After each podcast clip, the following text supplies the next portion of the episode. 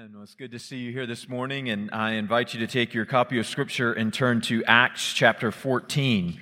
Acts chapter 14. Acts 14, and I'll begin reading for us in verse 8, and uh, we'll read through to verse 23. So, Acts chapter 14, beginning in verse 8. This is God's Word. Now, at Lystra, there was a man sitting who could not use his feet. He was crippled from birth and had never walked. He listened to Paul speaking, and Paul, looking intently at him and seeing that he had faith to be made well, said in a loud voice, Stand upright on your feet. And he sprang up and began walking. And when the crowd saw what Paul had done, they lifted up their voices, saying in Lycaonian, The gods have come down to us in the likeness of men.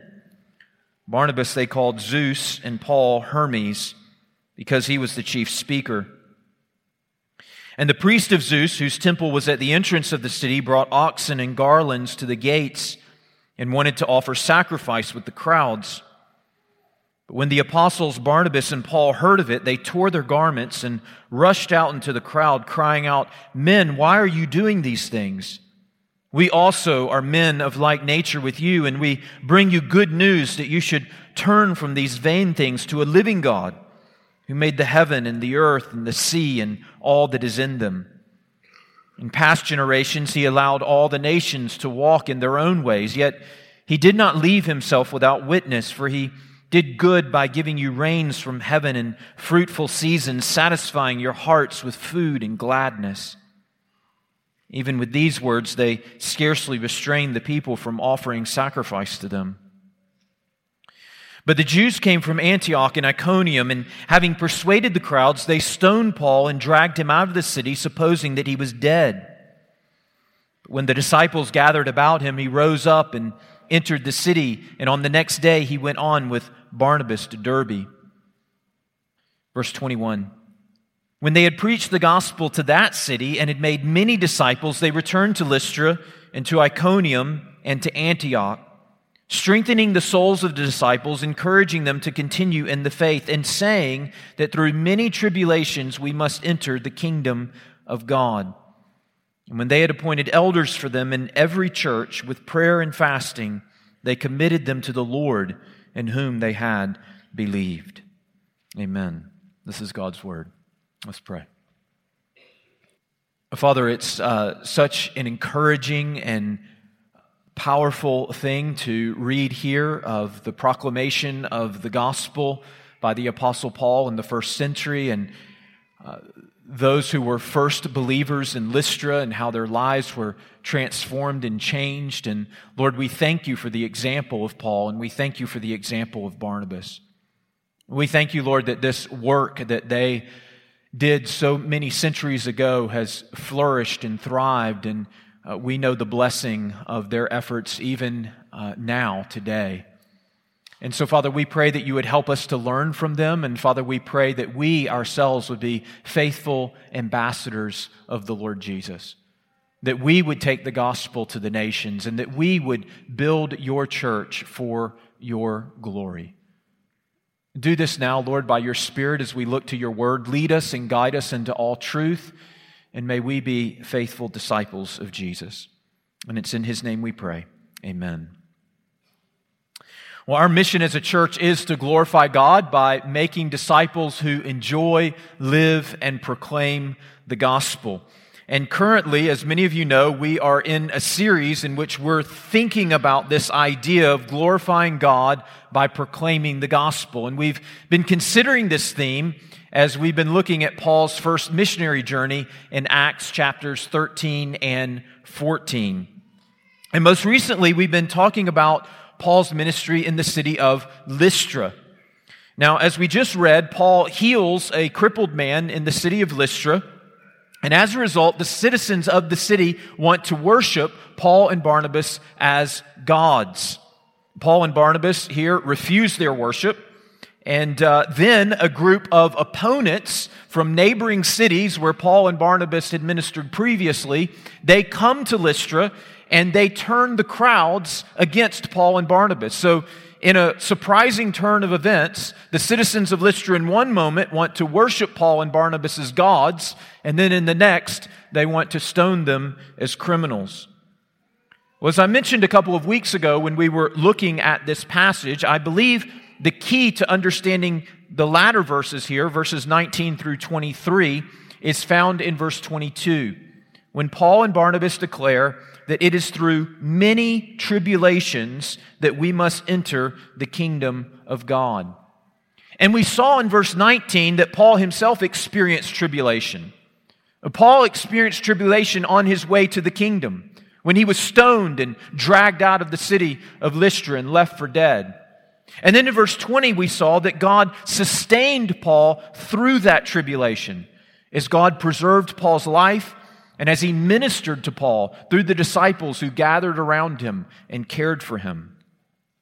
But the focus of our passage this morning, verses 21 to 23, is not Paul's tribulations, but rather the tribulations of these new Christians who, through Paul's ministry, have recently come to faith in Jesus. These new Christians in Antioch and in Iconium and in Lystra and in Derbe, these cities where Paul and Barnabas have preached the gospel, and they've been expelled from these cities. These new Christians were left behind after Paul and Barnabas left. After Paul and Barnabas were pushed out of the city, they were left behind, and they had probably to continue to endure the scorn and rejection and persecution of the citizens of those cities. So in verse 19, we see that Paul himself endured tribulation. In verse 20, we saw that God sustained Paul through that tribulation. But now in verses 21 to 23, we see that Paul turns and he strengthens others in their tribulation. Now, this is important for us to see if we want to be a church that faithfully proclaims the gospel and makes disciples of all nations. In verse 21, we read, look there in the text, we see when they had preached the gospel in that city, that's the city of Derbe, and had made many disciples. Now, you see, that's what we want to do. That's what we're talking about this morning, right? That's our mission as a church. We want to glorify God by making disciples. And here they are. This is what Paul and Barnabas are doing in Derbe and in Antioch and in Iconium and in Lystra. They are making disciples of Jesus. But then the question arises okay, well, when we're faithful to share Christ with others, when we're faithful to preach the gospel, and some do in fact believe, they trust in Christ, now what? How do we care for those who become disciples in Jesus? So that they faithfully endure tribulation and ultimately receive the priceless treasure of the kingdom of God. Now, verse chapter 14 in the book of Acts does not maybe answer that question completely, but it definitely points us in the right direction. And what I want us to see in our verses this morning is that Paul and Barnabas take two steps, two main steps to care for these new Christians and to strengthen them in their tribulation. The first step is they return to visit them, and the second step is they commit them to the Lord. So they return to visit them, and then secondly, they commit them to the Lord. Now let's look at each. First of all, look there in verse 21 and 22, we read these words. When they had preached the gospel to that city and had made many disciples, they returned to Lystra and to Iconium and to Antioch, strengthening the souls of the disciples, encouraging them to continue in the faith, and saying that through many tribulations we must enter the kingdom of God. Now, Paul and Barnabas had been run out of each one of these cities that are mentioned here in verse 21. So in Antioch, if you just look back a little bit further in the uh, text there, you'll see in chapter 13, verse 50, we read, But the Jews incited the devout women of high standing and the leading men of the city, stirred up persecution against Paul and Barnabas, and drove them out of their district. So they were driven out of Antioch. Then if you look at chapter 14, verse 5, you see that in Iconium, we read, an attempt was made by both Gentiles and Jews with their rulers to mistreat them and to stone them. So they're driven out of Iconium. Then look here in chapter 14, verse 19, and in Lystra we read, But Jews came from Antioch and Iconium, and having persuaded the crowds, they stoned Paul and dragged him out of the city, supposing that he was dead. And now we read in our text this morning that in another surprising turn of events, Paul and Barnabas decide to return to each of these cities. Now, some may view Paul and Barnabas returning as them going back into the lion's den. Some might argue, you barely escaped the first time. Why would you dare go back again?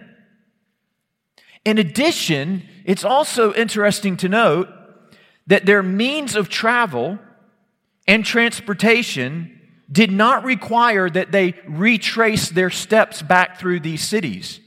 So sometimes, you know, given the roads or given, you know, the, the, the, means of travel, maybe you go one way and the only way to get back home is to go right back the other, you know, that same way. You have to retrace your steps. But that's not the case in this situation. In fact, if you look at your bulletin, uh, John Ross did an excellent job of designing our bulletin cover here. And you see the title of our series, Sent to Proclaim. And if you follow, this is the map of Paul and Barnabas' first missionary journey. It's up there on the screen as well. If you follow the orange arrows, arrows, orange arrows, that's hard for me to say, you will see um, Paul and Barnabas leaving on the far right the arrow on the bottom, they leave from Antioch in Syria. They go over to the island of Cyprus. They go north, and you see they port there. And then they go further north, and the furthest orange arrow at the very top, that's Antioch. That's Antioch in Pisidia. Then they come down, they go to Iconium, they come down again, they go to Lystra, then they shoot over to the right. That arrow going to the east, the far right, that's Derbe. That's their last stop on the first missionary journey. Now, from Derbe, if you look, they can go south landwise and they can go through that region down there at the bottom, Cilicia. Cilicia is actually the region where Paul's hometown is, Tarsus. So Paul could have maybe visited family, friends on his way back to Antioch where they started. So they could have traveled landwise down south back to Antioch. But instead, they don't do that. That was the easier route. That was the quicker route but instead they go back. And the purple arrows, I guess those are purple, pink, whatever that is, those arrows are the ways back. They go back to the cities that they originally visited and then come back down to Antioch. Now, why did they do this? Why do they choose this route, this more difficult route? Because they're concerned about these new believers these new disciples who have trusted in Christ, who are now living in these cities in which there is a hostile environment and they are consistently facing opposition. We see as well in our text that Paul will go on uh, to strengthen them and to encourage them. This is his desire. He wants to support and encourage these new believers. It's also worth noting that Paul will go on to visit these same towns again in his second missionary journey, which you can read about in chapter 16, verses 1 to 6. And he visits them again on his third missionary journey, which you can read about in chapter 18, verse 23. So here, Paul and Barnabas teach us an important truth namely, that evangelism is only the beginning of the missionary task. Faithful missionaries will invest in the ongoing discipleship and maturity of those who come to faith in Christ. Let me repeat that. Evangelism is only the beginning of the missionary task. Faithful missionaries will invest in the ongoing discipleship and maturity of those who come to faith in Jesus. Now, many of you know that our church takes very seriously the Lord's command to be fruitful and multiply. And uh, it's wonderful. We are always announcing new babies in our church, and we're very grateful for that. But we also recognize as Christians, we're not only commanded to produce physical offspring, but also spiritual offspring as well. The Lord has commanded us to make disciples of all nations. And just as with the physical birth of a child, a father and mother's responsibility does not end there.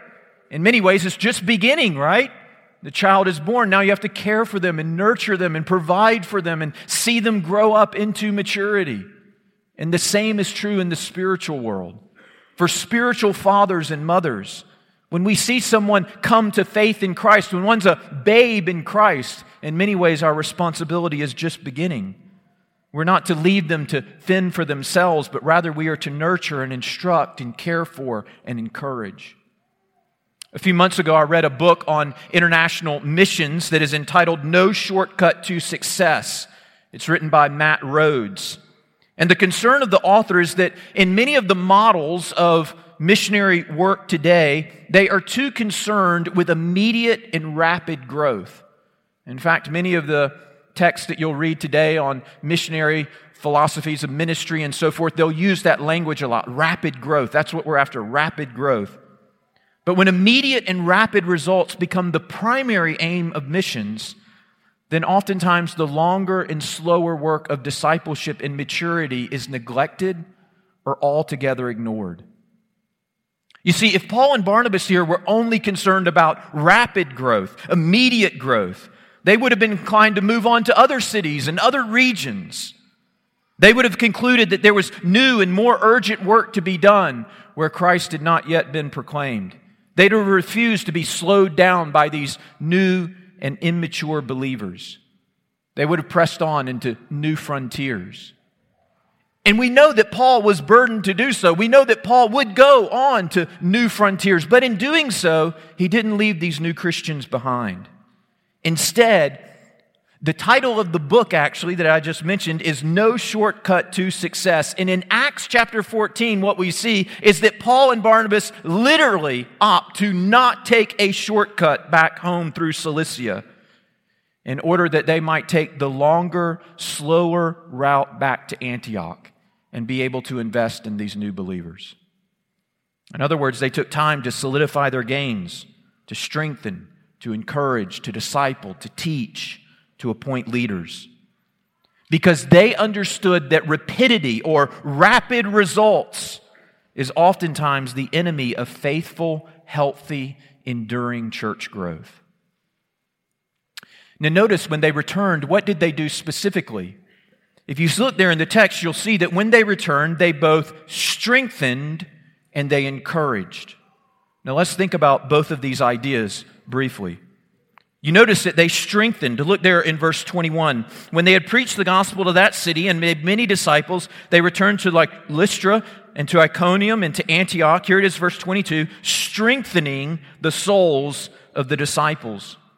Now, that word there that is used for strengthen is episterizo. It means to cause someone to become stronger or more firm, to strengthen. The word is used four times in the Bible and every single occurrence takes place in the book of Acts. And here's the really interesting thing each time the word occurs in the book of Acts, it describes believers strengthening others through their physical presence. So let me just give you a few examples here. We see it here in verse uh, 22 of our text. So in verse 21, we see that they returned to Lystra. And then we see they were in our text, verse 22, strengthening the souls of the disciples. So they, or they returned to all these cities, actually. So they returned to these cities, and in returning with their physical presence, right, they strengthened the souls of the disciples. And then if we go on to chapter 15, Acts chapter 15, we see there that the apostles who were in Jerusalem, they choose two men, Judas and Silas, as representatives of the Jerusalem Council, and they send them out from Jerusalem, actually to these churches here in this region, to give them a message. And in Acts chapter 15, verse 32, we read, And Judas and Silas, who were themselves prophets, encouraged and strengthened the brothers with many words. So they were sent from Jerusalem, and as they come and they are present with them, they strengthen them. And then in Acts chapter 15, verse 41, we see that Paul sets out with Silas on his second missionary journey. And we read there in Acts chapter 15, verse 41, and he went through Syria and Cilicia. So he's physically going through Syria, he's physically going through Cilicia, strengthening the churches. And then one final example in Acts chapter 18, verse 32, we see there that Paul begins his third missionary journey. And we read, after spending some time there, he departed and went from one place to the next through the region of Galatia and Phrygia, strengthening all the disciples. So he went from one place to the next. He's physically traveling there, physically present with the churches, and he is strengthening them. I remember when I was a young man and I was preparing for pastoral ministry and uh, was a little bit nervous about the challenges that laid ahead for me. Uh, I asked my grandfather, who was a retired minister at that time, I asked him, you know, when, when tragedy strikes and you have to go visit a family, maybe a, a child has passed away or a spouse has died, wh- what do you say? What do you say in those moments where people are just overwhelmed with grief? And I remember my grandfather telling me very wisely oftentimes you don't say anything, you just be there. You just be present and you pray. And isn't it true that oftentimes our presence is more powerful than our words? None of us, of course, are omnipresent. We can't be everywhere at all times with every people. That's not true of an apostle. It's not true of a pastor. It's not true of any faithful Christian. But here there was a slice of time where Paul and Barnabas had the opportunity to be present with these churches. And they took the opportunity to be present with them and they strengthened them by their presence. And we can imagine for these young believers who were surrounded in a hostile environment, we can imagine how encouraging, how uplifting it must have been for them when they saw Paul and Barnabas walking back into their city to be with them to be present with them, to spend time with them. They must have thought when Paul and Barnabas were run out of these cities, they'll never come back, right? And here they come to be with them. My friends, we can strengthen one another with our presence. We can strengthen others with our presence. With our presence, we can strengthen a young believer who's just learning the ropes. With our presence, we can strengthen an elderly believer who is lonely and looking for companionship. With our presence, we can strengthen a missionary who is on the field, who is thousands of miles away from home. It's one of the reasons why our intention is to begin to send an elder periodically out to our missionaries who are members of our church so that they might visit them and be with them. Dietrich Bonhoeffer, in his classic book, Life Together, speaks about the ministry of presence. And he writes these words quote, The physical presence of other Christians is a source of incomparable joy and strength to the believer. The believer feels no shame as though he were still living too much in the flesh when he yearns for the physical presence of other Christians. The prisoner the sick person, the Christian in exile, sees in the companionship of a fellow Christian a physical sign of the gracious presence of the triune God. It is easily forgotten that the fellowship of Christian brethren is a gift of grace, a gift of the kingdom of God that any day may be taken from us. That the time that still separates us from utter loneliness may be brief indeed. Therefore, let him who now has had the privilege of living in common life, Christian life with other Christians, praise God's grace from the bottom of his heart. Let him thank God on his knees and declare, It is grace, nothing but grace, that we are allowed to live in community with Christian brethren. End of quote. Paul and Barnabas strengthened these churches with their presence. Not only that, when they returned, they not only strengthened them, but they encouraged them. Look there in the text, we read Verse 21 When they had preached the gospel to that city and had made many disciples, they returned to Lystra and to Iconium and to Antioch, strengthening the souls of the disciples. Here it is, encouraging them in the faith, and saying that through many tribulations we must enter the kingdom of God. So we see here that they encouraged them. And they encouraged them, particularly, Luke records, by declaring to them that it is through many tribulations we must enter the kingdom of God. Now, some of you might say, that doesn't sound very encouraging. But think about it from their context. It is encouraging if you are, in fact, enduring tribulation. Remember, Paul is speaking to these young Christians who live in towns where the citizens of these towns are known to ostracize and stone and kill followers of Jesus. They're daily living under the tension and stress of this opposition.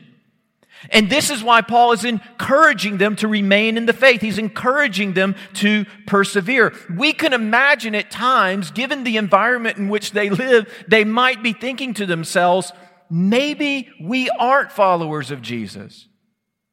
Maybe we missed it. Maybe Jesus isn't with us. Maybe Jesus isn't for us. Because if Jesus was really with us and he was for us, then surely I wouldn't find myself in this situation. And Paul comes back and he reminds them no, I see your sufferings, and you are, in fact, on the right path. Remember the words of Jesus if anyone would come after me, let him take up his cross daily and follow me. Your tribulations, your sufferings are your cross. And your tribulations and your sufferings, therefore, do not negate your faith, but they validate your genuine faith in the Lord Jesus. You are on the path to the kingdom. Of course, my friends, we need to clarify it's not in any way that our persecutions or tribulations save us. It's not as though we suffer so many tribulations and so many persecutions and we gain for ourselves favor or earn merit for ourselves so that then we might enter the kingdom of God. No, it's only the sufferings of Jesus that can save us. Jesus suffered and he bled and he died on the cross for our sins so that we might be forgiven and have eternal life. And the only way that we can be saved is through faith in his atoning work on the cross. But what Paul is pointing out here and what the Lord Jesus teaches us is that if we follow Jesus in faith, if we follow him in obedience in this broken and sinful world, then like Jesus, we will also endure persecutions and tribulations in this life. But be encouraged. As Paul teaches us here, persecutions and tribulations for the sake of Jesus finally give way to the kingdom. And wh- where would Paul get this idea? How would Paul know this? Of course, he learned it from Jesus himself. Listen to the words of Jesus in Luke chapter 6, verse 22. Blessed are you when people hate you and when they exclude you and revile you and spurn your name as evil on account of the Son of Man, rejoice in that day and leap for joy, for behold, your reward is great in heaven. Or, as the Apostle Paul says, through many tribulations we must enter the kingdom of God. Some of you here this morning need to hear this word. You need to be encouraged by this word. Perhaps you have a spouse who resents your faith and mocks you for your devotion to Jesus and his church. Or maybe there's a group of coworkers who shun you and exclude you because of your biblical convictions. Or perhaps your parents are frustrated with you for the way in which your Christian convictions have influenced how you spend your time and serve with your money. Listen to the words of the Apostle Paul this morning and be encouraged. It is through many tribulations that we must enter the kingdom of God. In other words, the cross leads to the crown. Death will give way to life and the sufferings for Jesus' sake will ultimately result in everlasting joy in the kingdom of God. Paul and Barnabas, they care for these young Christians by returning to them. And they return to them so that they might strengthen them with their presence. And they might encourage them by reminding them of the way of the cross and the hope of the kingdom. Notice, secondly, though, that they commit them to the Lord. They commit them to the Lord. Look there in verse 23. And when they had appointed elders for them in every church with prayer and fasting, they committed them to the Lord in whom they had believed. So the main verb here in verse 23 is committed. They committed them to the Lord. So Paul and Barnabas had returned, but they could not stay forever. The Lord had called them to do further work in other places. And so they returned to strengthen them. They returned to encourage them. But now they must pursue further missionary travels.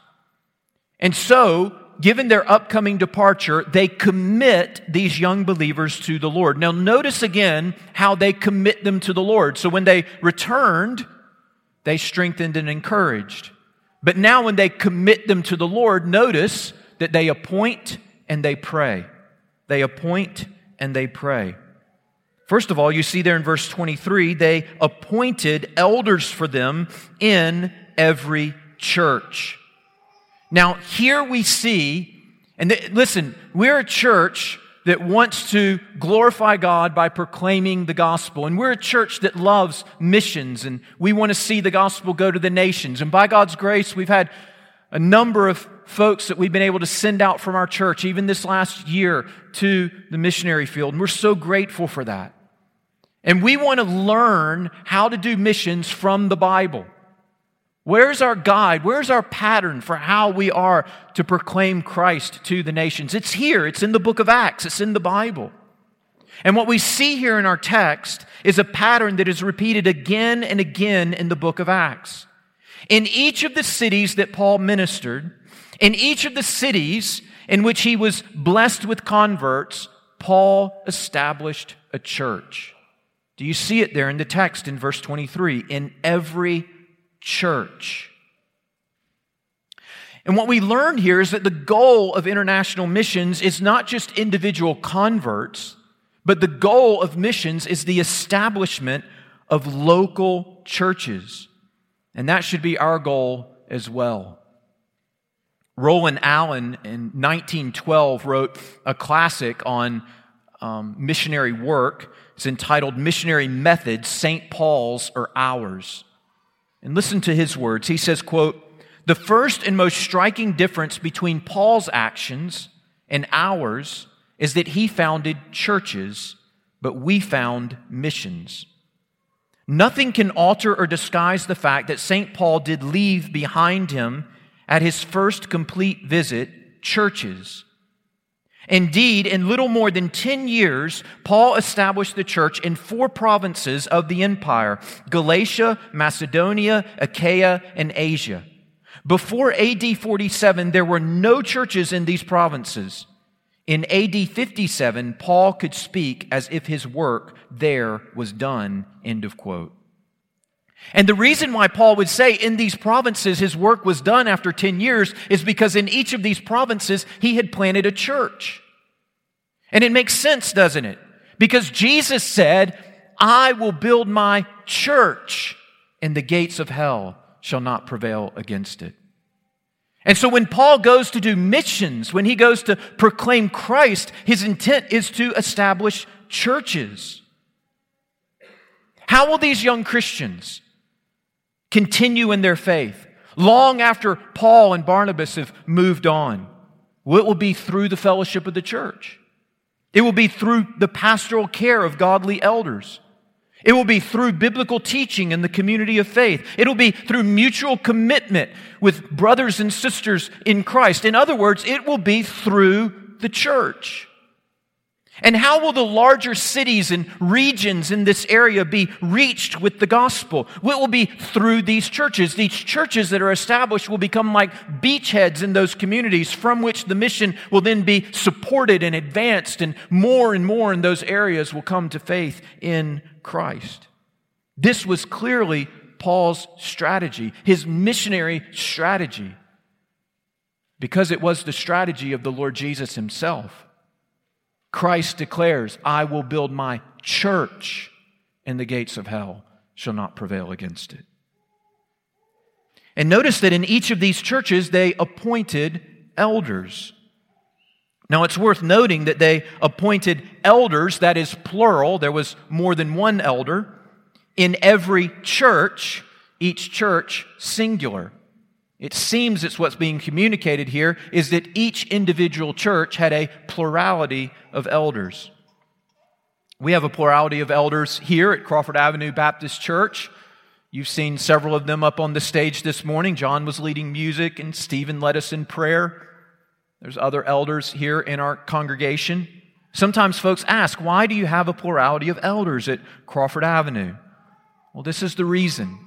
This seems to be the consistent pattern that we see in the New Testament church in terms of how the church is to be ordered and how it is to be led. The church is to be led by a plurality of biblically qualified men who serve as elders in each individual local congregation. And these men have the responsibility to teach and to pray and to lead and to care for Christ's church. So in 2002, when I became the pastor of Berea Baptist Church, a local church here in our area, I was the only elder or pastor of the church. And our constitution allowed for a board of deacons as well. After several years, we rewrote our constitution to allow for a plurality of elders. And some of these men, they receive their full time employment from the church, as I do, but there are a number of men who do not. They have jobs outside of the church, and then they serve as lay elders in the church, and we serve as a team together. When Berea Baptist Church and Crawford Avenue Baptist Church merged in 2015, both churches determined that the newly merged church would adopt this model of leadership, and we would continue to be led by a plurality of elders.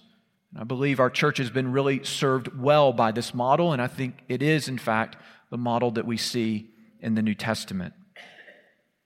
But notice here that when Paul considered how he was to commit these new believers to the Lord, so he's going to be leaving, right? He's going to be moving on to other missionary journeys, missionary endeavors, but he's got these new Christians. He's encouraged them, he's strengthened them. But how is it that he can commit them to the Lord long term?